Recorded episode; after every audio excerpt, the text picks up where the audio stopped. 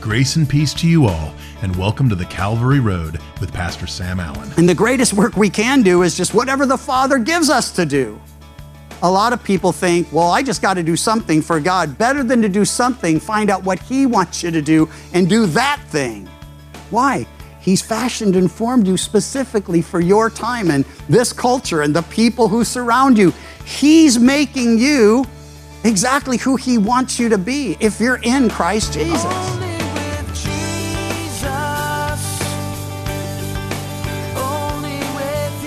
In today's broadcast, we have part two of Pastor Sam's message, The Way, the Truth, and the Life. We begin today in verse 14 of John chapter 14, and we'll go through the end of the chapter. Now, this is a very important set of passages where Jesus discusses the Holy Spirit. So let's listen in. So here's what we know if we're going to do greater works, if we're going to magnify Him, walk in obedience to Him, that's one work Jesus did, and He was the only one who always did those things that please the Father. If we're going to do that, it's going to have to be a work of the Spirit. So the Holy Spirit, and He'll explain this clearly in a moment, is upon every person. He comes alongside every single person. When the Word of God is taught, or the Word of God is shared, or you hear it, or you read it, the Holy Spirit comes alongside to teach you, to convince you these things are true. It's so important that we get it. And then when we open our heart, He's the one who comes in, takes residence, promising never to leave us, never to forsake us. Well, all of that will be fleshed out here in a moment. So, so a couple questions though that, that arise because he said, well, you're going to do greater works. But then, then verse 14, and people go crazy with this. If you ask anything in my name, I will do it. He means anything that's according to his will. Why doesn't he say that here? He says it elsewhere. Shouldn't have to say it every time. Ultimately, the deciding factor and if your prayers will be answered in the affirmative, is are those prayers in the will of God. And listen, he added something else. Will my prayer or Jesus answering this prayer bring glory to the Father? Because that's exactly what he said this is about. That whatever you ask in my name, I'll do, that the Father may be glorified in the Son.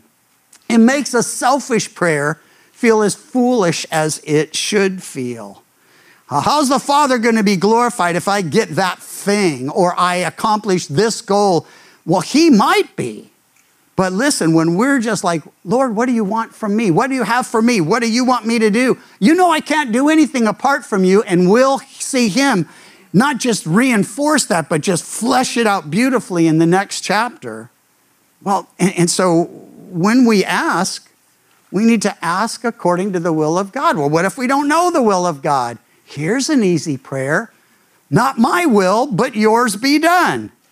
If that sounds familiar, it's because Jesus prayed it in relationship to the cross. Father, if there's any other way, any other way for them to be saved, let this cup pass. But the cup didn't pass.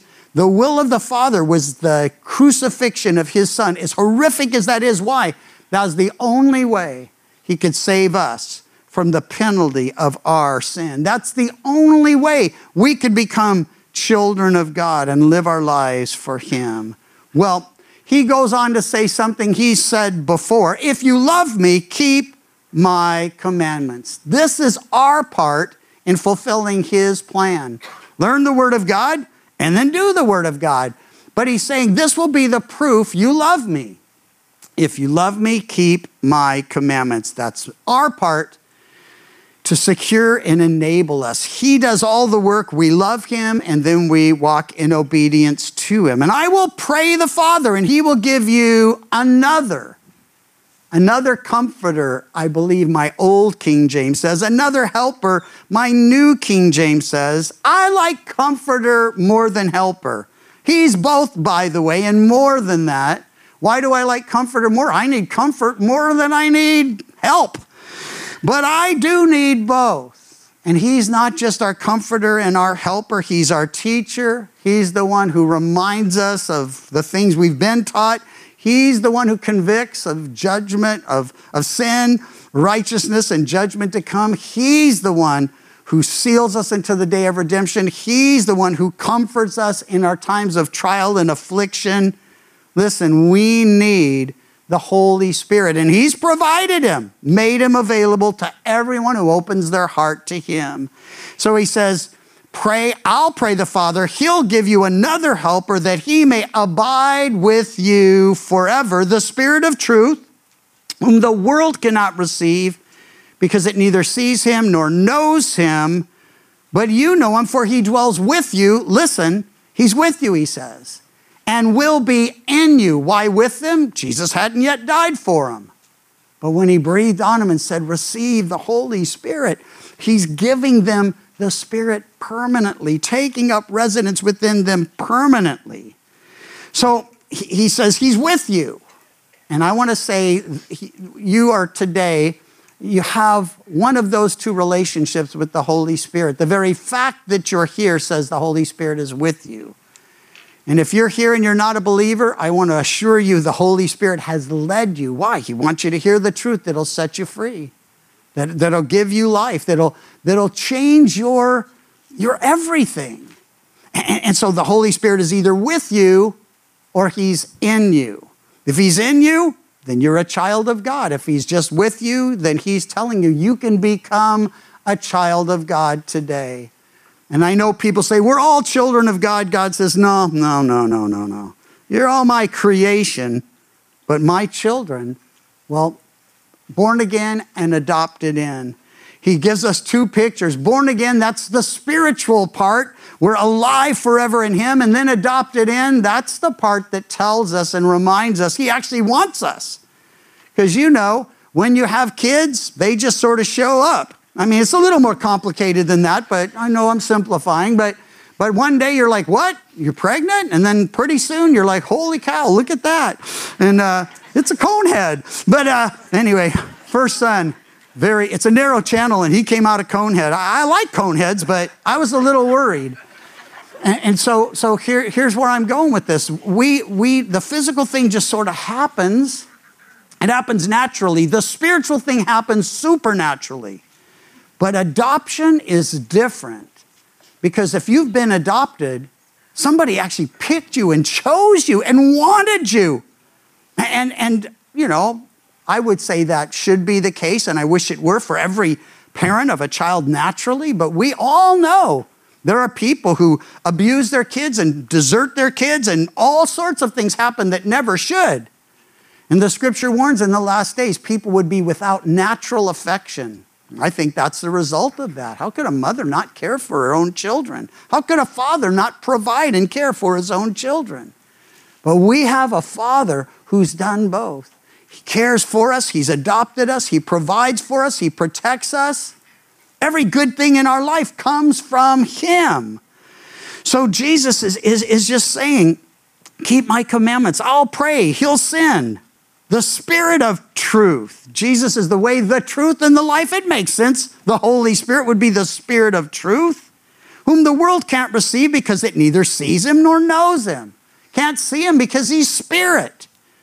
And they don't know him because, well, you know him by recognizing his presence, his work on you, and then his work in you, and then his work through you. For everything we do, that has lasting fruit will be the work of the Spirit. So he says, the world can't receive him. They don't, they don't see him. They don't know him, but you know him. He's with you. He will be in you. I will not leave you orphans. I will come to you. That word another is important. Also, helper or comforter or encourager or teacher or reminder or revealer and all the other things the Holy Spirit is to us. And by the way, We'll major on him in chapter 16 because he's introduced here in chapter 14. There's a whole another section in chapter 16 where he is the focus. But I want to say these two words exceedingly important. The word another, when he says that uh, I'll pray the Father, he'll give you another helper. It's the word allos. It means another of the same type, nature, and kind. Another just like me, Jesus is saying, and all he had done for them and was doing for them. He says the Holy Spirit's going to come And He's going to continue that work I've begun. He's going to empower you to change your world. And that's exactly what happened. There's another word for another. It's heteros. That's one who is altogether unlike the other. We saw this some time ago, early in Exodus. As we know, Joseph and his family were all in Egypt, 70 in, in all. And they were blessed by the Pharaoh at that time because Joseph had saved the entire nation. And they were given the beautiful land and fruitful land of Goshen, and they multiplied, and the 70 turned into two and a half, three million people over time. And another Pharaoh arose who did not know Joseph. That's where it all begins. That's where the crisis is, is planted and rooted. And why? Because he was very unlike the Pharaoh who did know Joseph, who was appreciative of him, who had history with him. This guy comes along and he's like, I don't know the Lord, and I'm not going to obey the Lord. Well, we're still in Exodus. We're in chapters 18 and 19 this week, and we'll be, I believe, in chapter 20 when uh, Terry and Nancy are with us next, uh, the week from Wednesday. So, anyway, another the Holy Spirit is another just like Jesus. Everything about Jesus, except for that Jesus died for our sins, was buried and rose again. The Holy Spirit does for us. And then that word helper or encourager or comforter or teacher, revealer, it's parakletos. It's the one who comes alongside, and whatever the crisis, whatever the need, whatever's going on, it's like having Jesus right there with you. Because that's in essence what's happening. Jesus comes in the person of the Holy Spirit. Oh, he's seated at the right hand of the Father. Jesus is right now making intercession for us. But the helper does the same thing. And Jesus will tell us in John 15 26, when the helper comes, who I'll send you from the Father, the Spirit of truth, who proceeds from the Father, he will testify of me. This is oh so important. Whatever the Holy Spirit is doing, Jesus will always be magnified by it. And when people ascribe things they're doing, and there's no scriptural basis for it, and it looks a lot like things others do who don't know the Lord, I'm always like, is where's Jesus in this? Because when he comes, his main mission, besides all the work he does on us and in us and through us, it's to glorify Jesus, just as Jesus came to glorify the Father. The Holy Spirit comes to glorify the Son. Jesus says in John 16, 7, and this we'll see in a couple weeks. I tell you the truth, it's your advantage. I go away. If I don't go away, the helper won't come. But if I depart, I'll send him to you. In 1 John 2 1, he says, We have an advocate with the Father, Jesus Christ the righteous. And in Romans 8:34, he says, he is, Who is he who condemns? It is Christ who died and furthermore is risen, who is even at the right hand of God, who also makes intercession for us. All this is going somewhere, so track with me. Just a couple more verses, and we'll dig into these final verses here. The work of intercession is Jesus' present ministry in heaven. He finished his work on earth. He did everything he needed to do to make salvation possible to every person on planet earth. It's not his will any perish, but all come to repentance, but all must come to repentance or they die in their sin. And so he says there's intercession happening in heaven. That means Jesus is pleading our case, he's our advocate. And then listen, Hebrews 7:25 says he's able to save to the uttermost those who come to God through him since he always lives to make intercession for them. Romans 8:26 likewise the spirit also helps us in our weaknesses for we don't know what we should pray for as we ought but the spirit himself makes intercession for us with groanings which cannot be uttered. And he who searches the heart knows the mind of the Spirit because he makes intercession for the saints according to the will of God. Two things out of all that. The Spirit makes intercession for us. And there are times where I just can't even pray. I'm so grieved, I'm so troubled, I'm so devastated by something or more often someone in my life. all I can do is groan. And you know what? The Holy Spirit takes that and, he, and, and it, it's just a beautiful prayer to the Father. The Father gets it. Jesus affirms it. The Holy Spirit translates it, if you will. It's so important. But he he makes intercession. He prays for us. Last thing I read you, it's Romans 8 27. He makes intercession for the saints according to the will of God. That's what I said was the key earlier. If we ask according to his will, he hears us and we know we have the petition. When I don't know what to pray and I'm just groaning, he knows and he prays for us according to the perfect will of the Father and of the Son. Well, verse 19, Jesus, and it sounds like bad news, but it isn't. A little while longer, and the world will see me no more. But you will see me because I live, you will live also. And on that day, you will know that I am in my Father, and you in me, and I in you. When he says they're not going to see me, it's because he's going to die, be buried, resurrected, and ascend back to heaven. But he says, that day you'll know I'm in my Father, and you in me, and I in you. Who's a liar? John will ask in 1 John 2:22, but he who denies that Jesus is the Christ. He is antichrist who denies both Father and Son. Whoever denies the Son does not have the Father also. He who acknowledges the Son has the Father also. So you can't have the Father unless you have the Son. And you can't, well, if you have the Son, you get the Father. It's a package, and you get the Holy Spirit. For the three are one, united in everything they did and do. Creation, the three, you'll find it early in Genesis. Redemption, it's the three. The Father sends the Son to die for our sin. The Holy Spirit makes it all real to us. Well, ultimately, the, Jesus glorifies the Father. The Holy Spirit glorifies the Son, and then we bring glory as we walk in obedience by faith in His words. Well, we read it in verse 15 if you love me, keep my commandments. It's an easy test. If you're His, if you love Him, obey Him. Verse 21 here says, He who has my commandments and keeps them is he who loves me. Sounds like He's saying the same thing. He is because he knows we're slow. He gives it to us once, he gives it to us twice, and now he says, He who loves me will be loved by my Father, and I will love him and manifest myself to him. Judas, not Iscariot, verse 22 said, Lord, how is it you'll manifest yourself to us and not to the world? Jesus answered and said, If anyone loves me, he will keep my word. If you love me, keep my commandments. If you love me, obey me. He says it a bunch of different ways, but he's always saying the same thing. He proves his love to us through the cross. We prove our love for him by walking by faith in obedience to his word. My Father, he says, will love him. We will come to and make our home with him.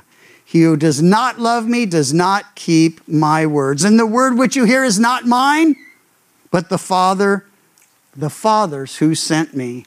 Listen, I've asked a lot of people in my life, do you know Jesus? Do you believe in Jesus? Do you know what he's done for you? He died for your sins, was buried, and rose again. Do you want to receive Jesus? I'll always be asking such questions. But the question for those of you who know him or believe in him is are you walking in obedience to him? And that's something that as we share in just a little bit, very short time from now in communion that, that you want to be just baring your heart to Him and saying, Lord, I know I don't always do what you want me to do. Well, only Jesus ever did it, always. But if we love Him, the general direction of our life will be walking in obedience to Him. And from time to time, we're going to sin. We're not sinless, but we do sin less. Only one sinless person but no real believer just continues in a sin like, well, he's got it covered. No, it's not like that at all. We love him because he first loved us and we live for him because he died for us. We, we share him because he's the only hope for every person in our lives and every person will ever come across.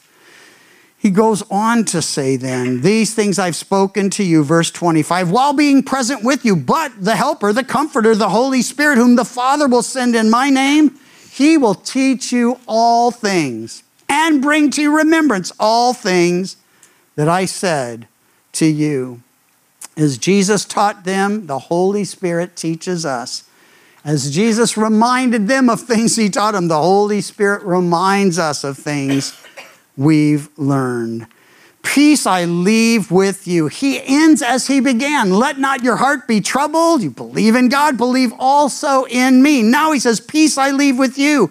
My peace I give to you. Not as the world gives, do I give to you. Let not your heart be troubled, neither let it be afraid.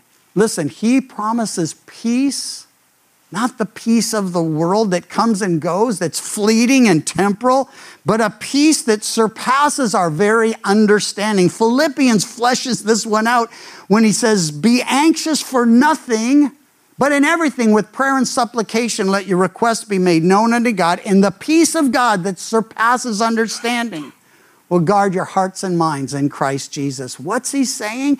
He's saying he may not explain the situation to us. He may not answer our questions and, and, and comfort us in the way we're hoping he will, but he will give us a peace that doesn't require an explanation, that doesn't, isn't based on an, an, an understanding of the situation. It's just an abiding peace that I know he has it all well in hand. And listen, between the two, I'd rather know that He has me in His grip than have Him explain to me why the things that happen to us and around us and to those we love, what's happening in our community and in our world, why is He allowing all that? I don't get the answer to it. But I do this, it's, I do know this, it's not as will any perish and all come to repentance. And the peace He provides, He provides when it's needed. So he's promising not a fleeting and natural peace, but a supernatural, abiding peace, peace even in the middle of the storm. You've heard me say, I'm going away and coming back. If you loved me, you'd rejoice because I said, I'm going to the Father, for my Father is greater than I. Now I've told you before it comes that when it does come to pass, you may believe. I will no longer talk much with you, for the ruler of this world is coming and he has nothing in me. Jesus is saying that Satan is on his way and he has no influence over, no power over, no hold on Jesus. Jesus said he came unto his own and his own received him not, but as many as received him, to these he gave power to become the children of God, even to those who believe in his name. He also said earlier, Another will come in his own name. As he spoke to those who rejected him, he said, Another's coming in his own name. Him you will receive. That another? That will be Antichrist. First John says there are many Antichrists who've gone out in the world. They oppose Jesus, they deny Jesus, some put themselves in his place, substitutes, satanic substitutes for Jesus. But ultimately, there will be a antichrist, last days character, and we'll get into that later, another time, another season. But that the world may know, verse 31, that I love the Father, and as the Father gave me commandments, so I do. Arise, let us go from here. In some translations, where we see the Holy Spirit called the Helper, that word is otherwise translated as the Comforter. Now, I love this. According to our text today, the Holy Spirit gives us direction and understanding, strength and guidance. And when a person is spirit led, that person is walking, talking, and thinking according to God's will. Now, it's not that I claim to always do so, it's just that I find great comfort when I know that I'm on the correct path and do those things that please God and are within His will for me. Proverbs 21:3 tells us, "To do righteousness and justice is more acceptable to the Lord than sacrifice." I want my walk, talk, and thoughts to be acceptable to the Lord. So it is a good and comfortable thing to know the Holy Spirit will give me guidance when my heart will so often lead me astray. The Calvary Road is a ministry of Calvary Chapel Chico, and you can visit our website, ccchico.com, or download the CC Chico app to contact us and listen to other studies from Pastor Sam. You can also listen to The Calvary Road as a daily podcast by visiting thecalvaryroad.com. We'd love to hear from you. And until next time, may you find grace and peace as your journey takes you down the Calvary Road. And your grace, it surrounds me, and your peace, it fills my